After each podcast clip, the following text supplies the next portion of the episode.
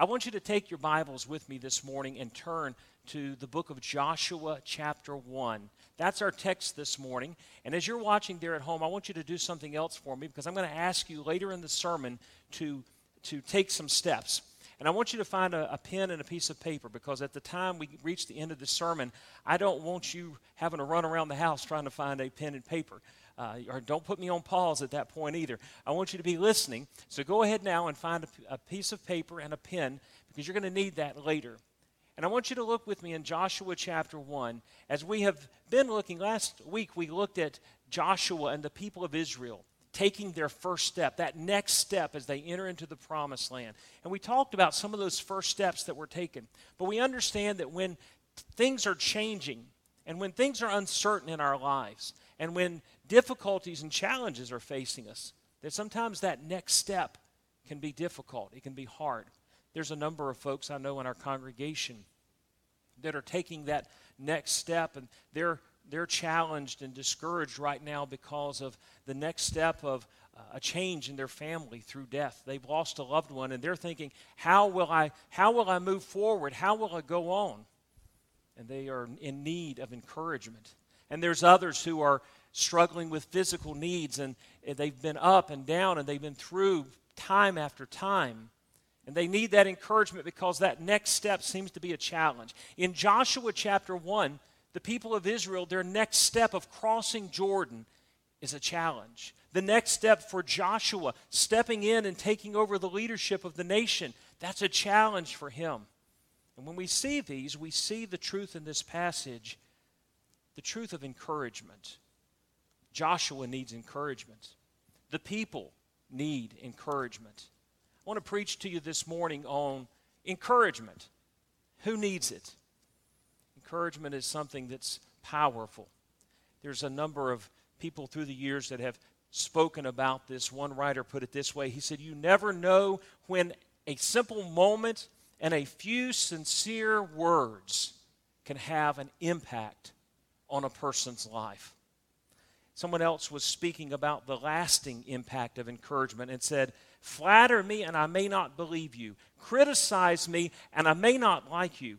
Ignore me and I may not forgive you. But encourage me and I will not forget you." Truett Cathy, the founder of Chick-fil-A, spoke of the universal need of encouragement when he said, "How do you identify someone who needs encouragement? That person is breathing." And so there are people all around us who need encouragement. And as we look at this passage this morning, we're going to see some biblical ways that we can give biblical encouragement. When I speak about encouragement, I'm not talking about general encouragement. Now, general encouragement is important, and we need that. But I'm talking about something more than what some of you are going to do in just a couple of hours when you're watching your favorite football team play in the playoffs, and you're going to be encouraging those players. You're going to be telling them to go. It's more than what you do with your kids when you're seeing them do something well, or you're seeing them struggle and you're trying to encourage them in school. Those things are good, but that's general encouragement. I'm talking about biblical encouragement. I'm talking about something that is spiritual more than just emotional or intellectual. It's not just trying to encourage the mind. It's encouraging the soul. It's something that is grace-centered rather than merit-centered. It's not what I deserve. This is a grace that is given, and it's something that is focused on Jesus and His work in us, and Christ and His work in us. It is God-centered rather than man-centered. You see, a lot of man-centered encouragement is well-meaning, but it's not helpful, because it doesn't work in this world. But the encouragement that we give as believers, that biblical encouragement, is something that is rooted in the unchanging nature and grace of God. And that's what I'm talking about. Let me give you a couple of definitions that I think sort of summarize this. Here's the first definition of biblical encouragement that we're talking about today. Not just the attaboys and the you can do it's. It's those who have received God's grace, extending God's grace to those who need God's grace. Let me repeat that for you. Here's the definition. It's those who have received God's grace, extending God's grace to those who need God's grace. Here's another definition. It's God's people engaging in God's work by emphasizing God's work in another person's life to urge them forward in doing God's work themselves. It's a powerful thing. And it's very interesting how many times in the Scriptures we are commanded. You know, I was thinking, and I plan to do a study. Maybe you'll want to read through the New Testament and see the number of times that encouragement is given. And then also the times that we are commanded to encourage or edify or comfort one another. We're commanded to do this. Why is this such an emphasis? Why is this? There's so many times that we're spoken to about this. It's because it is such a continual need. I think this morning of so many of our church family that over these past few weeks have walked to the cemetery beside the casket of a loved one. And they've stood there and they've said goodbye to that loved one. And they know in their heart that they will see them again, but in their heart they're experiencing that grief. I'm thinking this morning of some of our community workers who are challenged after 2 years of going through extra stress on their job. And they're discouraged and they need encouragement. I'm thinking about students who are being tested in their faith, and they need their parents and they need their friends to come around them and encourage them. And I'm thinking about those who have faithfully served, and time after time, maybe some of you who are watching this morning, maybe you're a pastor, maybe you're a Sunday school teacher, maybe you're a nursery worker, maybe you've just served in some way, and you've persevered, and you've pressed on, and you've held fast. But you're reaching that point where you desperately need encouragement. Now, let me tell you something. Sometimes we think that person doesn't need encouragement. They're always the one who encourages. But who will encourage the encouragers? Sometimes the person who seems to need encouragement least is the very one who needs it the most. So how do we do this? I want you to see in this passage 4 ways that we can give this biblical encouragement. Not merely general, but very specific spiritual encouragement. Number 1, I want you to see in verse 11. How can we obey the command that God gives us in Hebrews 13 that we're to encourage one another daily? We first can encourage by our faith.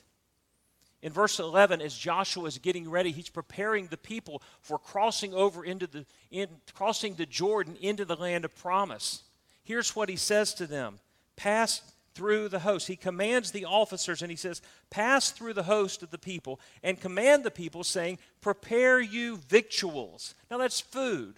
For within 3 days we shall pass over this Jordan to go in to possess the land which the Lord your God gives you to possess. What is Joshua telling them? You would think, hey, we're getting ready to cross the river. Maybe he would go through and say, now I want you to go through and tell the people to build some pontoons. Maybe build some kind of structure. Maybe get some boats ready. But he doesn't do that. He trusts God. He takes steps that assume that God is going to take care of the need. How are they going to get over the Jordan? There's no bridges over the Jordan. There's no way of getting across. Joshua understands that God is going to work. To prepare for a task that there is no evidence of is an evidence of faith. And so Joshua says, hey, get your food ready. What is his faith doing? It is encouraging the people to trust that God is going to do what he says he's going to do. We don't seek to encourage others by making them aware of how great our faith is. We need to simply demonstrate our faith, seek to have deeper faith, and then they will be encouraged by it. I have been very encouraged in these past days by the faith of the people of God. To see as they go through some of these struggles and trials and they go through loneliness, and there are those who are being challenged emotionally and spiritually and physically, and they're going through these challenges And they're making it through, they're persevering, not because of their own strength, but because of the faith that they have in God. That encourages me. And so Joshua, by the demonstration of his faith, demonstrating our faith by living it out in obedience, is an encouragement to others. Think this morning about someone that you know who has been an encouragement to you by simply observing their steadfast faithfulness. There are those that come to my mind this morning who never did anything extraordinary, but they were faithful in serving God, they were faithful in believing God, and they were heroes of the faith to me. Because when I think about being faithful and steadfast, I'm reminded of their faith. Number two, I want you to see that you can encourage by your obedience. You can encourage by your obedience. Look in verse 16 and 17. The people answered Joshua, saying, "All that you command us, we will do. And whithersoever you send us, we will go. According as we hearken unto Moses in all things, so will we hearken unto thee. All that you command us, we will do." All that you tell us. Can you imagine how challenged Joshua was? He's stepping in to fulfill, he's filling the shoes of Moses as the leader. He's seen all that Moses has done. He's seen the miracles. Of course they listened to Moses. They'd seen what happened if you didn't listen to Moses. They had seen the power of God through Moses. And now Joshua has to step up and give a few orders. Think about how encouraging it was for Joshua to hear the people say, "Hey, whatever you tell us, we're going to do. We're going to follow you like we followed Moses because we believe you're following God, Joshua. We're going to obey. We're going to do what's right." Too often we are like those that Jesus talks about in Luke chapter 9, who will find every excuse possible not to obey, not to do what we're supposed to do. But faithful obedience, faith-filled obedience, encourages leaders like Joshua and encourages others around us. Do you know why some children are not obedient to God's commands on their life? Because they've not seen it modeled in their parents. They have been told and they have had it modeled before them that God is important only as long as He doesn't demand preeminence over something else that's, we would never say more important, but our actions will say is more important.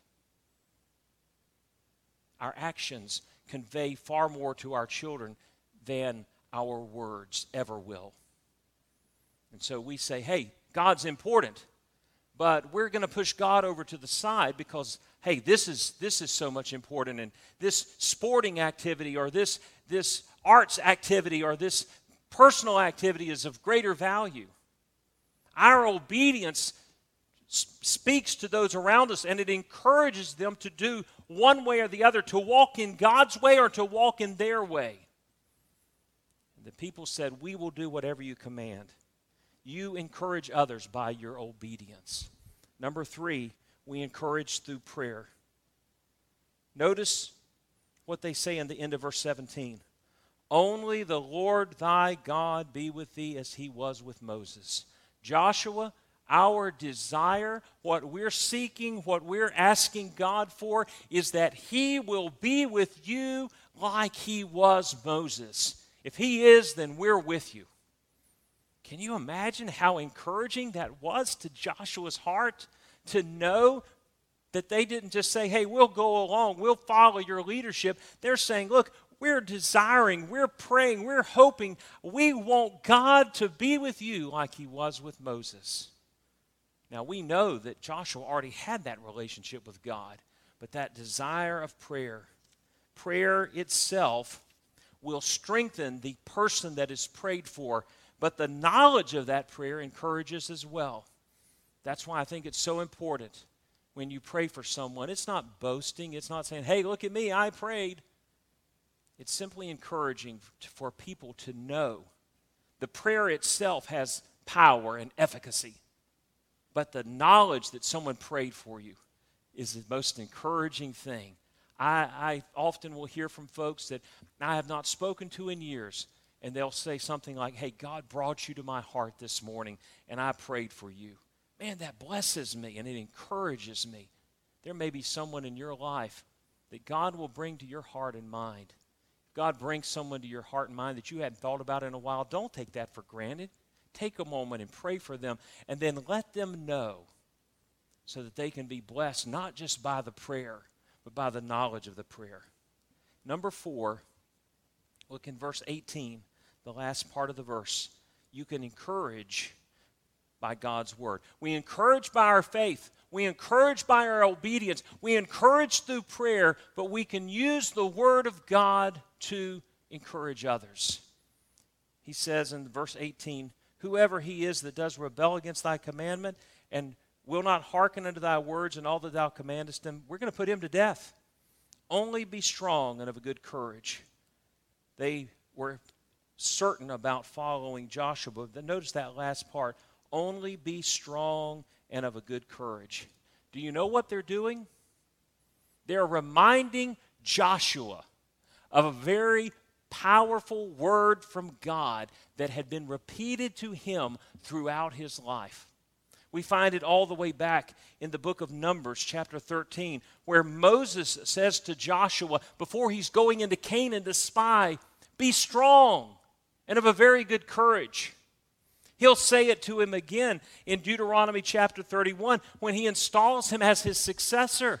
Be strong and of a good courage. And then God has said it in this chapter 4 times to Joshua. Joshua, be strong and of a good courage. And here we come to this last verse, and we hear it from the people. What are they doing? They're reminding Joshua of the promises of God. You know what Moses said to you, Joshua? You know what God has said to you? This is what we're saying to you. Be strong and of a good courage. Now, I know a lot of folks that use the Word of God as a hammer to beat people over the head. And there are certainly times where we have to use the Word as a sword. But the Word is also a balm. The Word is also a word of healing. And it's a word that will encourage. And so when our brothers and sisters around us and our family are beginning to falter and they're struggling physically and they're facing physical challenges and they're facing emotional challenges with depression and anxiety and they're facing spiritual challenges, they're beginning to drift from God and they're beginning to drift from the church and they need to hear a word from God, God can use us to speak His word to them to encourage them. Be strong and of a good courage. And this is God's word to us. Ephesians chapter 6, verse 10. Be strong in the Lord and in the power of His might. That's the words of encouragement from God to us. Now, as we look at this, who encourages who? God encourages Joshua, who then encourages the people, who in turn encourage Joshua. Do you know that that's God's pattern of encouragement? God encourages us, we encourage others, who then encourage us.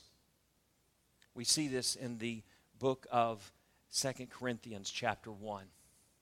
Let me read these verses to you. 2 Corinthians chapter 1, verses 3, 4, and 5. Blessed be God, even the Father of our Lord Jesus Christ, the Father of mercies and the God of all comfort. The word that is the word comfort is our word that we get also the word encouragement from. It's not merely comforting someone who's grieving. It is an encompassing word of encouragement. It really is the root word for the same work that the Holy Spirit does. But He's the God of all comfort, the God of all encouragement. That tells me that one of the aspects of God's nature is encouragement. Now listen to this. The God of all comfort who comforts us in all our tribulation, that we may be able to comfort or encourage them which are in any trouble by the comfort, encouragement, wherewith we ourselves are comforted of God. Do you see this same pattern that happens here with Joshua? God comforts Joshua, who encourages the people, who then encourage Joshua. And God says here in 1 Corinthians, I'm the God of all comfort. And I'm going to comfort you so that you will then be able, I'm going to encourage you so that you will then be able to encourage others with the same encouragement that you've been encouraged with. God never encourages us to simply make us feel better. He does it to encourage us so that we then be able to encourage others in His work, to spur one another on, as Hebrews says. I love the fact that God is engaged in our encouragement. Do you know that the whole Trinity is? God the Father is the one who gives the promises. He is the one that is described as the God of all encouragement. The Holy Spirit's name is the Comforter, the Encourager, the one who gives that encouragement and that grace, that measure of grace. And the Son, Jesus Christ, is the one who said, Lo, I am with you always. He's the one that said, My peace I give unto you, not as the world giveth, give I unto you. Let not your heart be troubled. You believe in God, believe also in me. Be of good cheer. I have overcome the world. He's the one who speaks peace to us. And it's the Holy Spirit who brings that same peace. So let me ask you this morning, how will you be an encourager? Not just a simple, hey, you're doing good. You look nice this morning. Things are going to be okay. I'm not talking about general encouragement. I'm talking about Spirit-filled, Christ-centered, gospel-progressing encouragement. Let me tell you that encouragement can be one of the greatest ways to share the gospel. This world is desperate for genuine encouragement, for something that has meaning, not just catchphrases. I'm talking about real spiritual encouragement. Anybody can give general encouragement, but only a Spirit-filled, Christ-honoring Christian who has received the grace of God can then give that grace. This world desperately needs it, and that is a way of sharing the gospel. And it is also a way to open up the door to share the gospel. So how will you be an encourager? Will you commit to being an encourager in your church? Whether it's, if you're a member here at Central or you attend somewhere else, will you be an encourager to your church? Anybody can criticize, anybody can tear down, but it takes something, the grace of God, at work in us to be an encourager. So here's what I want you to do. Remember that piece of paper and pen that I asked you to get out? I can't ask you to come down to the altar this morning and say, God, I'll be an encouragement for our church. I'll be an encourager in our family. I'll be an encouragement to my community. I'll use encouragement as a way of sharing the gospel and extending grace to others. But here's what I want to ask you to do. I want to ask you to write down the names of 3 people that you know that need encouragement. I want you to be specific. Don't pick out the easy ones. Don't look around your house and say, okay, I'll encourage my husband and my 2 kids. They're right here. Hey, guys, you're doing great. You listen to the whole sermon. No, I'm not talking about that easy kind of stuff.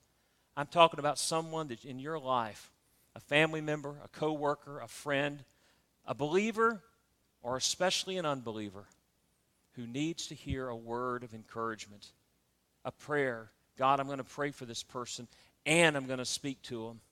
I'm going to continue to demonstrate by my life.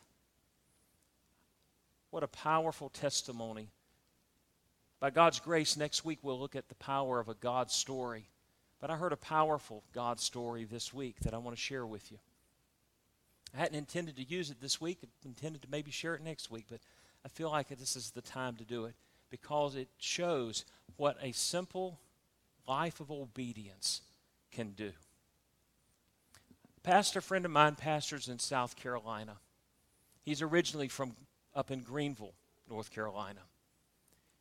Before he got saved, he was attending some classes at East Carolina University. He said through the semester, the professor, who was an atheist, had been tearing apart the Christian faith, very eloquently tearing apart the idea that there was a God and that God created this world. And he was almost at the point of saying, you know what, I believe I'm going to be an atheist. I'm going to accept this. I'm not going to. But he said there was this person in the class, a man in the class, that, just to be honest, they used an almost derogatory term toward, because they considered him a fanatic.